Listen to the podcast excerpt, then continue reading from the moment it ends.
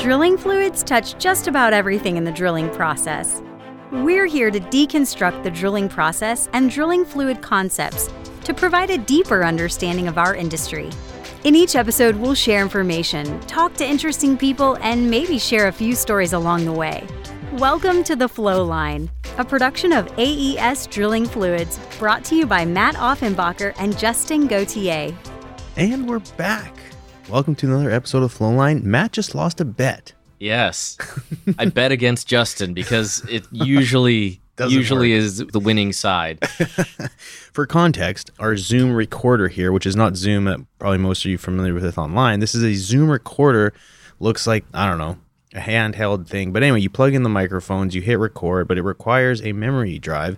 And for some weird reason, it has its mind of its own. A lot of times when we plug in the memory card and I hit record, it doesn't register the memory card. So then we have to do the old Nintendo trick, blow on it, if anyone remembers that. But we made it work today. Matt bet against me. Too bad it wasn't for money. Nonetheless, Matt, how's everything in your world? It, we, it's been, I think it's been over a week since we've sat behind the mics here. So I'm, I'm anxious to catch up, see how the Astros are doing, all the rest of it. Uh, I was afraid. so of that. I mean, they won yesterday, but like they they played a series against the Dodgers. It just continues to undermine. Apparently, you don't have to be very good at your job if you want to manage a baseball team.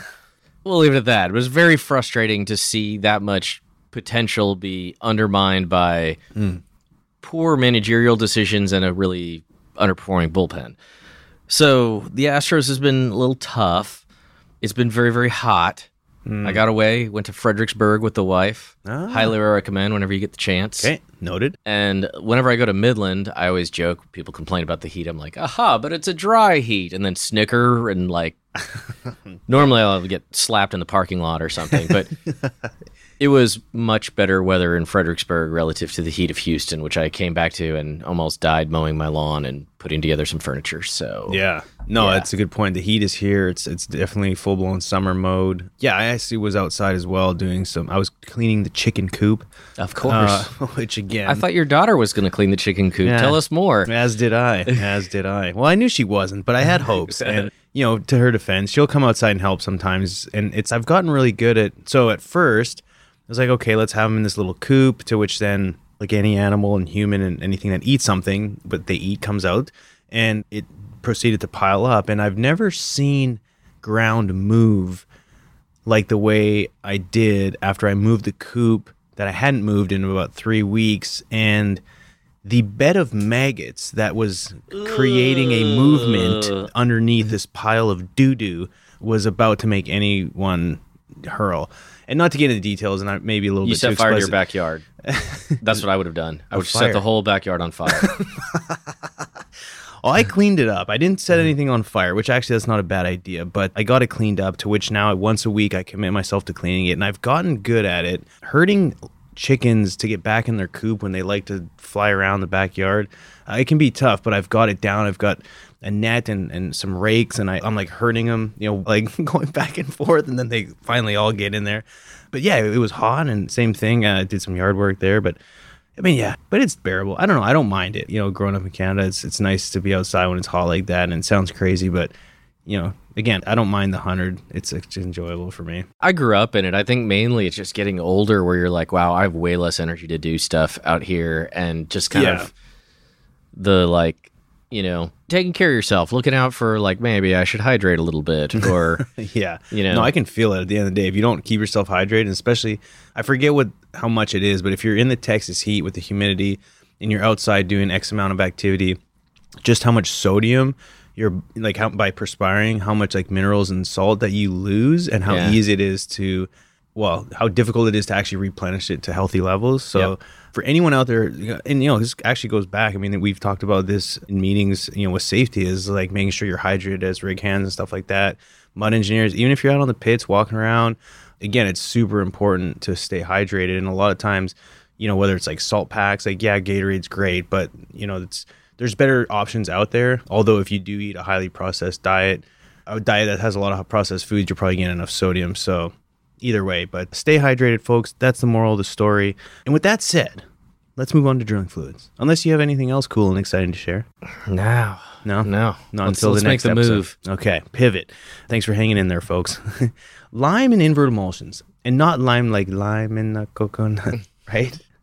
There's we add lime and not like the lime that you would be adding in your margaritas this summer, folks. It's lime in invert emulsions, and it's although it's not something that is a needle mover for drilling performance, right? Like there's certain properties like density and rheology and you know even fluid loss for that matter. There's ones that you can really notice downhole, and especially the drillers can notice pretty readily if things are changing. Lime, eh, not so much. So I think it'd be important to dive into why we add lime, also known as calcium hydroxide, into an invert emulsion, why it's important, then hopefully dive into some more detail on that front. Matt, what do you think? I think this is good. I think we, we get a few questions about this every once in a while, and and so it's worth fielding and shouldn't take a long time to explain, but let's unpack it. Yeah, no, I, I would agree. So why do we need? And I mentioned it's calcium hydroxide, so AKA it's a calcium source for the mud and mainly the emulsifier. But why do we need that? So you're actually doing some chemistry here, in as much as an emulsifier or, or an emulsifier can be a mixture of different things, right? But remember, oil-based mud, we have those water droplets dispersed throughout the oil phase. And how that's done from a surfactant perspective is you have a ratio basically structurally of oil loving and either water not loving, but basically one side likes oil, one side likes water, and it has an affinity one way or the other. And those surfactants basically help create the emulsion, they help with oil wetting. They can do a lot of different things depending on what that HLB ratio is. Mm-hmm. And so an emulsifier actually has a bunch of, many of them have a bunch of fatty acids in them. And the structure of that have different HLB numbers. You can get these fatty acids from vegetable oils, plants. We talked about crude tall oils from basically pine trees, mm-hmm. effectively. Mm-hmm. But it's a mixture. And so some of them are reacted and some of them are not. So you have reacted fatty acids and free fatty acids. And let's say we give one of those unreacted free fatty acids a little bit of calcium. Guess what happens? It becomes an invert emulsifying surfactant. Hmm. It adjusts that HLB ratio in such a fashion that it will behave in the way you want it to. So if you don't add that lime or you, you don't add that calcium source, it'll just kind of be there and it might not have the right ratio to perform. Keep in mind, so like you might not have 100% free fatty acids in your emulsifier. You probably don't. You might have some. Some don't require any calcium whatsoever. They're all reacted, ready to go. But what you do see, and you know, you might see this in the lab. I think we even did a little experiment once just to demonstrate. You'll add lime when you mix fresh mud, and your excess lime will be less than the lime that you actually added, right? So you add six pounds per barrel of lime, and then you go run your excess lime, and you've got three, and you're like, well, where to go? Well, guess what? That calcium reacted with your free fatty acids, and now it's not available as excess lime. Mm-hmm. And so I tried to come up with an example of this, and you know, common fatty acids, and fatty is yes, like fatty acids is the stuff that makes up like fats in our bodies and stuff like that. Right. But you got to think a little bigger than that than just. But that's why a lot of them come from the fatty components of plants and Interesting. oil, vegetable oils and stuff like that. All that being said, let's think of stearic acid. Okay, so very common. When you use aluminum stearate, so you've got alum- uh, aluminum salt with stearic acid, your HLB number is between two and four. And what do we use aluminum stearate for? To- defoamer. Yeah, yeah. Right? So, fairly common thing. If you had sodium instead of aluminum, it would actually be a surfactant that sort of creates a direct emulsion. So, this would be oil droplets dispersed within water. So, you're- you're changing the ratio of the oil loving and water loving components of the surfactant. But let's add that calcium we've been talking about. Well, now you're in that HLB range of five to seven. Now you're in more of an invert emulsion range. And so this stuff is actually going to put the water droplets in the internal phase and have dispersed droplets in the oil phase. And so what we're trying to do when we have these free fatty acids is give it calcium. Get in that HLB range where we want that additive to be, and it will do the job that we sort of asked of it. Huh. No, So- that's that's a great breakdown. And, and one of the things I think that would and this is maybe a question that people have had, but I think it'd be interesting, you know, kind of like, hmm, scratch your head a little bit is so we're talking about, you know, calcium hydroxide, aka lime. It's like, well, you're talking about all this calcium stuff. Well, why not just and again, hypothetically speaking, if all of a sudden calcium carbonate became super cheap and it was way less than lime, could you then say, well, why don't we just use calcium carbonate instead of calcium hydroxide? Like, why would that not work? I mean, the main issue is solubility, right? Like calcium carbonate's great because it's inert and just kind of floats there. Mm-hmm. But calcium hydroxide, we know, will solubilize. So let's say never say never, but in all likelihood, you know, I mean, the other thing is lime has this added benefit, right? So it raises the alkalinity of the internal phase of our brine, which we tend to like. It does a couple of things. It definitely helps with thermal stability, gives you a little bit of alkalinity. Not that, you know, we've talked about in the, in the past about H2S. Like, yes, you have some alkalinity in your internal phase, but really the gas is soluble in oil and you still got a problem. Yep. But it is a, a natural response and, you know, something worthy of doing. So there are other sources of calcium you can use. I would just say solubility, getting something that will readily separate from the other part of the molecule and react Right. matters as well. Right. So it's not just the calcium, it's that hydroxyl part of it as well. Yeah, it's that the calcium's available because the hydroxyls will. Gotcha. Okay, that's solid. So when it comes to the, we talk about excess, and maybe it'd be important to talk about when when you say an, an excess concentration. Can you explain that a little bit, and then which would lead into like how much do you actually need of this stuff? So, I mean, excess lime, right? We do this titration. What are you doing? You're you're figuring out the alkalinity of your internal phase. You're saying, well, if it's this much calcium, therefore it's this much calcium hydroxide that's available floating around in there, quote Right. unquote excess. But if you're not able to titrate that calcium, it's because it's already tied up with your free fatty acids, mm-hmm. therefore not available. It's quote unquote spent. And so, you know, the question, how much do I need? It goes back to how much free fatty acid do you have that needs to react? My general observation is, or not observation, but my general argument is if you have any excess lime, you have more lime than like it took all the calcium, the emulsifier took all the calcium it needed, right? The free fatty acids got there first. Right. So any excess lime means you've used sufficient lime for the function of the emulsifier. Right. And if you already have some reactive fatty acids, it's not like your mud is going to fall apart. It's a huge waste of money, don't get me wrong, like dumping away free fatty acids when emulsifiers are expensive products Yeah. put in the lime. It's like really cheap. um, but what you'll find is after that initial mix and carrying your excess, as long as you've got an excess, you're fine. Now, if you go back to the mud program and how much excess do you want because I'm drilling a really high temperature well or I have some other rationale for what my programmed excess lime range is, Yeah. as long as you have excess, your emulsifier is taken care of. The rest of it is going to be your, you know, POM, your alkalinity mud, that kind of thing. Mm, perfect. Is so having a buffer does it help by having that excess?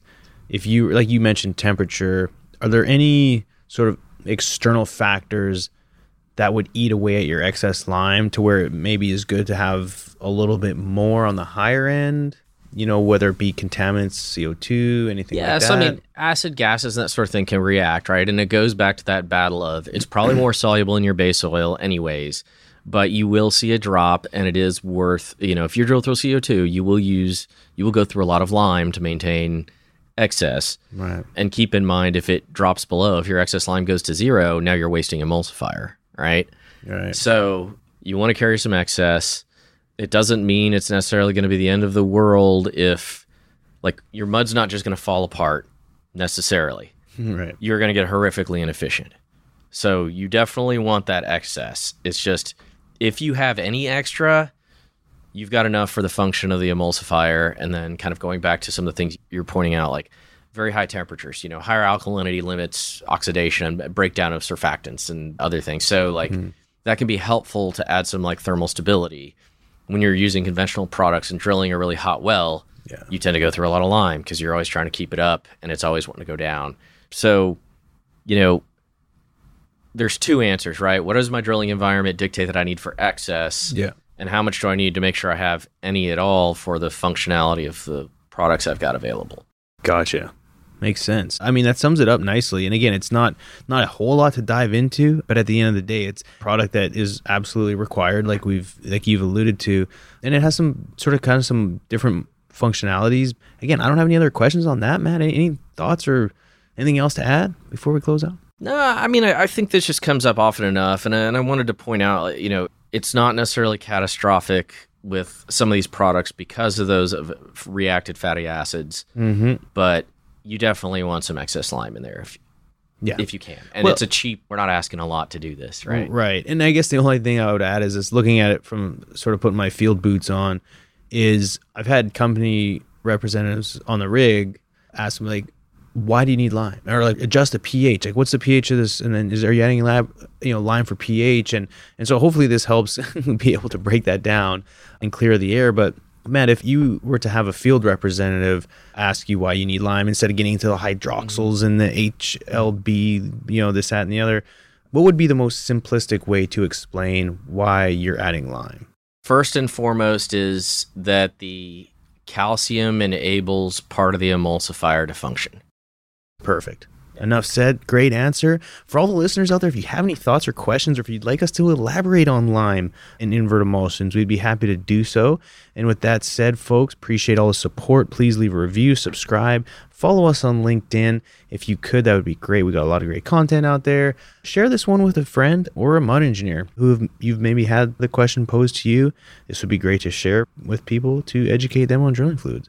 Appreciate all the support. Folks, be safe out there. Stay hydrated. Take care for now. Take care. Thanks for listening. Please tune in next week for another exciting episode of The Flow Line. And remember, may your returns always be full and your trips always smooth. Views expressed in this program belong to participants and not their employees. The program is for informational purposes only and cannot take the place of seeking professional advice. Copyright AES Drilling Fluids.